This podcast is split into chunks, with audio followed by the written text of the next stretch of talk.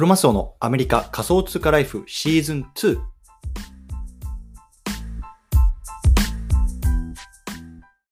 よろしくお願いします。はい。ということで、今日11月の13日ですね。日曜日朝10、えー、こっち5時半ですね。そっち多分12時半ぐらいだと思うんですけれども、ね、あの日曜日の夜遅くに集まっていただき、どうもありがとうございます。よろしくお願いいたします。というところで、えっと、今日本、えっと、どういうタイトルでやっていきたいかっていうと、今日はね、こうメタマスクは無力、自分のビットコインを守る方法っていうね、かなりちょっと行々しいあのタイトルになってしまってるんですけども、まあね、あのリラックスしてあの聞いていただければいいかなと思います。よろしくお願いします。うん。で、まあ、今日ね、あの、何の話をしていきたいと思うか、あの、っていうと、あの、ハードウェアウォレットとにかく重要だよねっていうところ、ね、このあたりをね、まあ、改めて話していきたいなと思うんですね。で、まあ、あの、皆さんご存知の通り、今仮想通貨の市場っていうのはかなり、まあ、あの、暴落しているというか、まあ、賑わってますよね。で、これが何が起こってるかっていうと、まあ、簡単に言うとね、まあ、FTX ってね、まあ、世界でもね、まあ、あの、最も大きな取引所の一つだったところが、まあ、経営破綻するというようなところで、まあ、もう仮想通貨ってそろそろやばい、もうもうね、全然信用できないなっていうところでね、こうみんながこうどんどんどんどん投げ売りしているというような状況で、どんどんどんどんいろんな、ね、通貨が下がってるっていうことなんですね。で、今回ね、あのちょっと僕が一つ、あのツイートを貼り付けているので、まあ、そちらもね、合わせてこう見ていただけると、まあ、あのいいのかなと思うんですけれども、まあ、今回この FTX がね、まあ、破綻したっていうところからね、まあ、派生して、まあ、いろんなね、こういわゆる中央集権取引所って言われますけども、まあ、いわゆる仮想通貨をね、買うことができる取引所ですよね。そこのね、まあ、あの資金のえっと、アドレス開示みたいなのをね、まあ、各社がしてるんですね。で、アドレス開示をすることによって、まあ、これももちろんブロックチェーンですから、まあ、どれぐらいね、自分たちがま資金を持っていてとか、まあ、そういうような情報がまあ一応ブロックチェーン上で見れることになってるんですけれども、まあ、バイビットっていうね、まあ、結構、あの日本でも有名な、あの取引所あると思うんですけども、まあ、そこだけね、こうアドレス開示をしてないというところが結構、なんだろうな、まあ、あの波紋を呼んでまして、アドレス開示してないっていうことは、まあ、見せたくない何かがあるんじゃないか、ね、見せたくない何かってことは結構、ここも経営やばいんじゃねえの、やべえんじゃねえのっていうところでね、結構もう、まあ、噂が噂を呼んで、どんどんどんどん今そこから資金が流れてるというところで、僕はさっき、えっと、一つリツイートしたので、まあ、それも貼っつけとくか。ちょっと待ってくださいね。この2日間でもう40%ぐらい バイビットから資金が抜けてるとかっていう話なんですよね。ちょっと待ってくださいね。これか。よいしょ。はい。まあ、いわゆるこれ、まあ、あの噂レベルでもちろんね、あのバイビット自体は経営全く問題ないですよとかっていう話もしているので、まあ、そのあたりはね、まあ、ちょっと個人個人でね、どう感じるかっていうところかなとあの思います。で、まあ、僕自身がね、あの、僕自身、すみません、あの、簡単に自己紹介だけ最初忘れたんですけど、僕自身今アメリカの方に住んでるんですね。で、アメリカの方に住んでいて、まあ、普通に会社員として働いてるんですけど、まあね、その方はこうやってね、あの発信活動、まあ、SNS だったりとか、まあね、あの、ポッドキャストとかそういうところでこういうね、NFT とか、まあ、あの仮想通貨、クリプトのね、まあ、いわゆる海外トレンドみたいなところを発信してます。うん。で、まあ、その中でね、まあ、僕自身はね、あのバイビットって実はにアメリカじゃ使え作れないんですよ、口座が。うん。なので、僕自身はね、バイビットの口座持ってないんですけれども、まあ、あの日本にいる方とか、他の国にいる方のツイートとかっていうのをこう見てると、結構ね、バイビットから資金抜けてるとかっていう話も出てるので、まあ、そのあたりね、こう皆さんであのどう捉えていただくかはご自由かな、自由かなと思うんですけども、えっと、個人的には僕は、今、えっと、中央集権の取引所からは全部、えっと、資金を抜きました。で、僕自身アメリカで持っているのは、えっと、コインベースっていうところと、あとはバイナンス US っていうね、バイナンスのいわゆる、まあ、子会社なのかな？あの、っていうところをメインで使ってるんですけども、一応ね、もうそこからはもう全部、えっと、中央集権の取引所からを、えっと、資金を抜いて、まあ、自分のウォレットに移したっていう感じですね。うん。で、まあ、あの、こういう時ってやっぱり何があるかわからないので、ね、あの、今回 FTX っていうね、まあ、世界2位か3位ぐらいのね、大きなところがね、まあ、大丈夫だろうと言われてたけども、潰れてしまったというところで、なんか怖えなと思って、やっぱり自分の資金は自分で管理しないとなっていうところで、僕は自分のウォレットに移しました。うん。で、今日はちょっとそれに関連した話をしていきたいなと思うんですね。うん、で、あの僕自身、あの皆さんもね、あのご存知だと思うんですけども、まあ、自分のウォレットっていうのはね、まあ、あの大体こうホットウォレット、ハあのコールドウォレットっていう2つに分かれるわけですよね。で、ホットウォレットっていうのは簡単に言うと、まあ、インターネットにつながった状態でのウォレット、つまりね、まあ、メタマスクとかね、まあ、あのコインベースウォレットとか、まあ、いろいろあると思うんですけれども、まあ、そういうのね、あのウォレットを、まあ、いわゆるホットウォレットって言います。ね、僕自身もメタマスク持ってますし、メタマスクでね、あの OpenSea につないで NFT 買ったりとか、そういうこともしてます。うん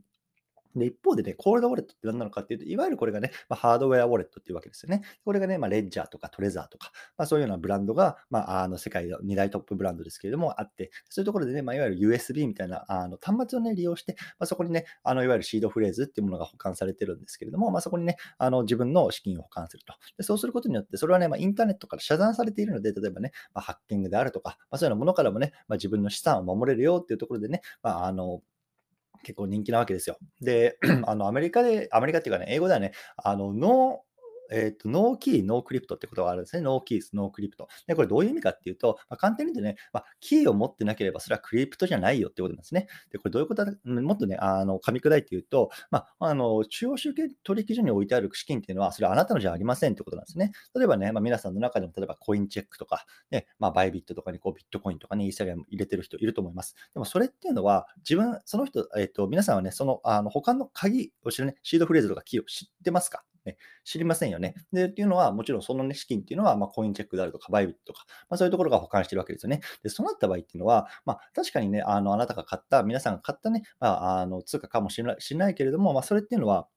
まあ、実質的な管理っていうのは、そういう中央集権取引所が持ってるってことなんですよね。そうなので、まあ、今回みたいな件が起きたときに、まあね、あの何があるかわからないね。あの今回も FTX なんてもう資金ロックされて、もううん千万、うん億でね、もう引き出せないっていう人がたくさん出てますけれども、まあ、そういうようなことにもなりかねないっていう話なんですね。うん。そう。なので、まあ、そのあたりがやっぱりね、あの今回クリプトに関してはすごく怖いなと思ってるんですよ。うん、なので、まあ、あのさっきのさ、ね、話に戻ると、 no key, no crypto っていうのは、もう自分がね、キーを管理できるウォレット、ね、メタマスクであるとか、ハードウェアウォレット、ね、レッジャーとかトレザーとかありますけれども、まあ、そういうものに入れてないものはね、自分のものじゃありませんっていう言葉がね、まあ、あるんですけれども、今本当にね、それが今世界中でね、こう、今その言葉がま改めてね、こう出回ってるっていう感じなんですよね。で、あの今回ね、あのタイトルでメタマスクは無力ってあの話をしたんですけれども、ちょっとね、あのこれは、まあ、あのちょっと釣りタイトルみたいなところでつけていて、実はメタマスクってあのビットコインには対応してないんですね。うん、あのブロックチェーンのね、まあ、細かい話、ここでは置いておきますけれども、まあ、いろんなね、まあ、チェーンがありますと。ね、まあ、あの、ビットコインのチェーンであったりとか、今、イーサリアムのチェーンとかいろいろありますけれども、実はメタマスクっていうのはビットコインの、まあ、あの、そのものをね、保管することはできないんですよ。うん。例えばね、あの、ラップビットコインとかね、あの、そういうものをね、レーンビットコインとかっていうビットコインをね、少し違う形態に変えるものっていうのはメタマスクのところに送ることはできます。実際にね、僕もそこに起こって、まあ、DeFi とかで運用してたりはしてたんで、して、したことあるんですけれども、ビットコインのビットコインはね、あのメタマスクには保存できないんですよね。でおそらく多分これ聞いてくださってる中には、まあね、NFT 買ってみようかなっていうところからね、まあ、あのこの界隈に入ってきて、まあ、とりあえずメタマスク持ってるよっていう方多いと思うんですよ。うん、でそういう方はね、あの素晴らしいんですけども、そういう方の中で例えばビットコインね、今ね、コインチェックに入れてるよっていう方ね、あのコインチェックからね、あのメタマスクの方にビットコインはね、移せないんです。うんそう。ってことはね、今ね、コインチェックにあるビットコインね、それはもう、まあ、あなたのものではありませんよっていうところにね、まあ、変な話、あのものすごくこう、なんだろうな、あの古代、ね、あの課題に言うとそういうことなんですよね。そう。じゃあね、じゃあそのコインチェックとか、まあ、他のところにあるビットコインをね、じゃあどこに送ったらいいかっていうことなんですね。自分の管理下にできる。ね、それがいわゆるハードウェアウォレットなわけですよ。ね、あのさっきも言いましたけど、レッジャーとかトレザーとかであります。で、僕のね、あの先ほどのツイートをね、あの人の方まで言っていただくと、まあ、僕はあのトレザー、レッジャーも両方とも使ってるんですけど、まあ、トレザーのね、あの使い方っていうのをね、まあ、あの解説した記事載せてます。まあ、ぜひね、参考までにそちらの方見ていただければいいなと思うんですけども、これでこれであればね、ビットコインも、えっと、自分の管理下で、あの管理、自分の支配下で管理できるんですね。なので僕は本当にね、あの僕も今ね、全部のコインをね、あの自分のこのハードウェアウォレットの方にあの移しました。なので、やっぱりそういうようなところの対応が今ね、この現段階ではね、まあ、僕は必要かなと思っているので、まあ、今日こういうようなね、ところ皆さんの参考になればいいかなと思って、ま話しています。うんなので、まあ、あのね、これで結構さ、あの今まで、ただここ1ヶ月、2ヶ月ぐらいって、このハードウェアウォレットってさ、あのどういう時に使えばいいのっていうね、あのところ、いろんなインフルエンサーさんとかね、まあ、Twitter とか話してると思うんですけども、割とね、この NFT をきちんと管理する、ね、ハッキングから守る、ね、CNP をハッキングから守るとかさ、APP を守るあのハッキングから守るために、このハードウェアウォレットを使いましょうみたいな文脈で話されてたことが多いと思うんですよ。うんでも、あのハードウェアウォレットって別にあの NFT を守るために使うだけじゃなくて、本来であればこのビットコインとかね、そういう通貨の方をね、こう守るためにもともとは開発されたものだと思っているので、もちろんそれに対してもすごく、あの、たそれに対してもあの対応はできるわけですよ。そうなので、まあ、これね、本当一つあるだけで、NFT も守れるし、ビットコインも守れるし、もちろんね、他の通貨も守れるっていうところで、まあ、あの本当に万能だなと思いますので、まだね、これ持ってない方、ぜひね、一つね、あのこういうようなね、有事のために持っておいてはいかがでしょうかっていう感じですね。で僕自身ね、一番最、僕も複数持ってます。えー、もちろんね、その、なんだろうな、一つのものが、えっと、ハッキングとかに仮にね、あった場合に、すぐにね、資産を移れ移せるように、もう一つね、まあ、あの、ブランク、名前入ってないものっていうのをね、一つ用意して、まあ、それはね、あの、緊急時のために置いてるんですね。うん、なので、まあ、複数ね、持ってくっていうのがね、まあ、とりあえずはいいのかなって僕は思ってるんですけど、もちろんね、あの皆さんも予算とか、まあ、使い方ね、全然まだわかんないしとかっていうこともあると思うので、まあ、あのとりあえず一つ持ってくのがいいのかなと僕は思ってます。うん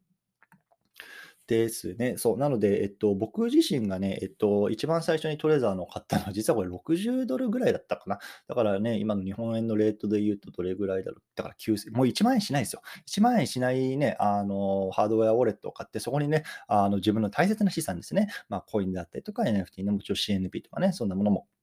入れることできますし、まあ、本当にね、まあ、これ1万円でね、自分の資産を守ることができると、まだね、僕はまあすごく安い買い物だなと思いますんで、まあ、皆さんもね、もしぜひ興味がある方はね、そういうようにしてね、まあ、自分の資産なんかをね、こう守ってみてはいかがでしょうかというような話を今日はしてみました。はい。こんな感じですかね。今日もまた10分ぐらいダラダラダラダラ一人で話してきましたけれども、何か質問、コメントある方、ぜひいかがでしょうか？コメント欄にね、打っていただければ、あのそちら読み上げたいと思いますし、なんかね、ちょっと話したいなとか、いや、ちょっとこれなんか物申したいなってあればね、ぜ ひ手を挙げていただいても大丈夫ですよ。はい。とにかくね、やっぱりこういう相場で、僕自身は、あの、2017年とか18年のなんか、前回のこのなんだろうな、あの、えっと、冬の時代っていうのを経験していないので、ま、これがね、本当に、ま、これからもし本当に冬の時代が来るとなると、初めてねな経験初めての経験にはなるんですけれども、ま、とにかくやっぱりさ、あの、別に株式とか不動産、僕もやってますけど、とにかくこう市場市場にね、こう残り続けるっていうことがね、ま、大事非常に大事かなと思いますのであの、それをね、まあ、僕自身はもう意識してやっていきたいなと思いますし、まだね、あの、本当にこの NFT とか仮想通貨ってまだ始まったばかりですんで、ね、あの、楽しみながらね、まあ、ずっと市場に残りつつ、また次のね、春、ね、夏が来るのをね、まあ、待っていきたいなと思ってます。はい。大丈夫そうですかね？他に何か質問、コメントはなさそうですか？はい。じゃあ、もしなさそうだったら、まあ、このあたりで、えっと、本題の方は終わりにしたいと思います。最後にね、あの、簡単な、えっと、告知だけさせてもらいます。うん。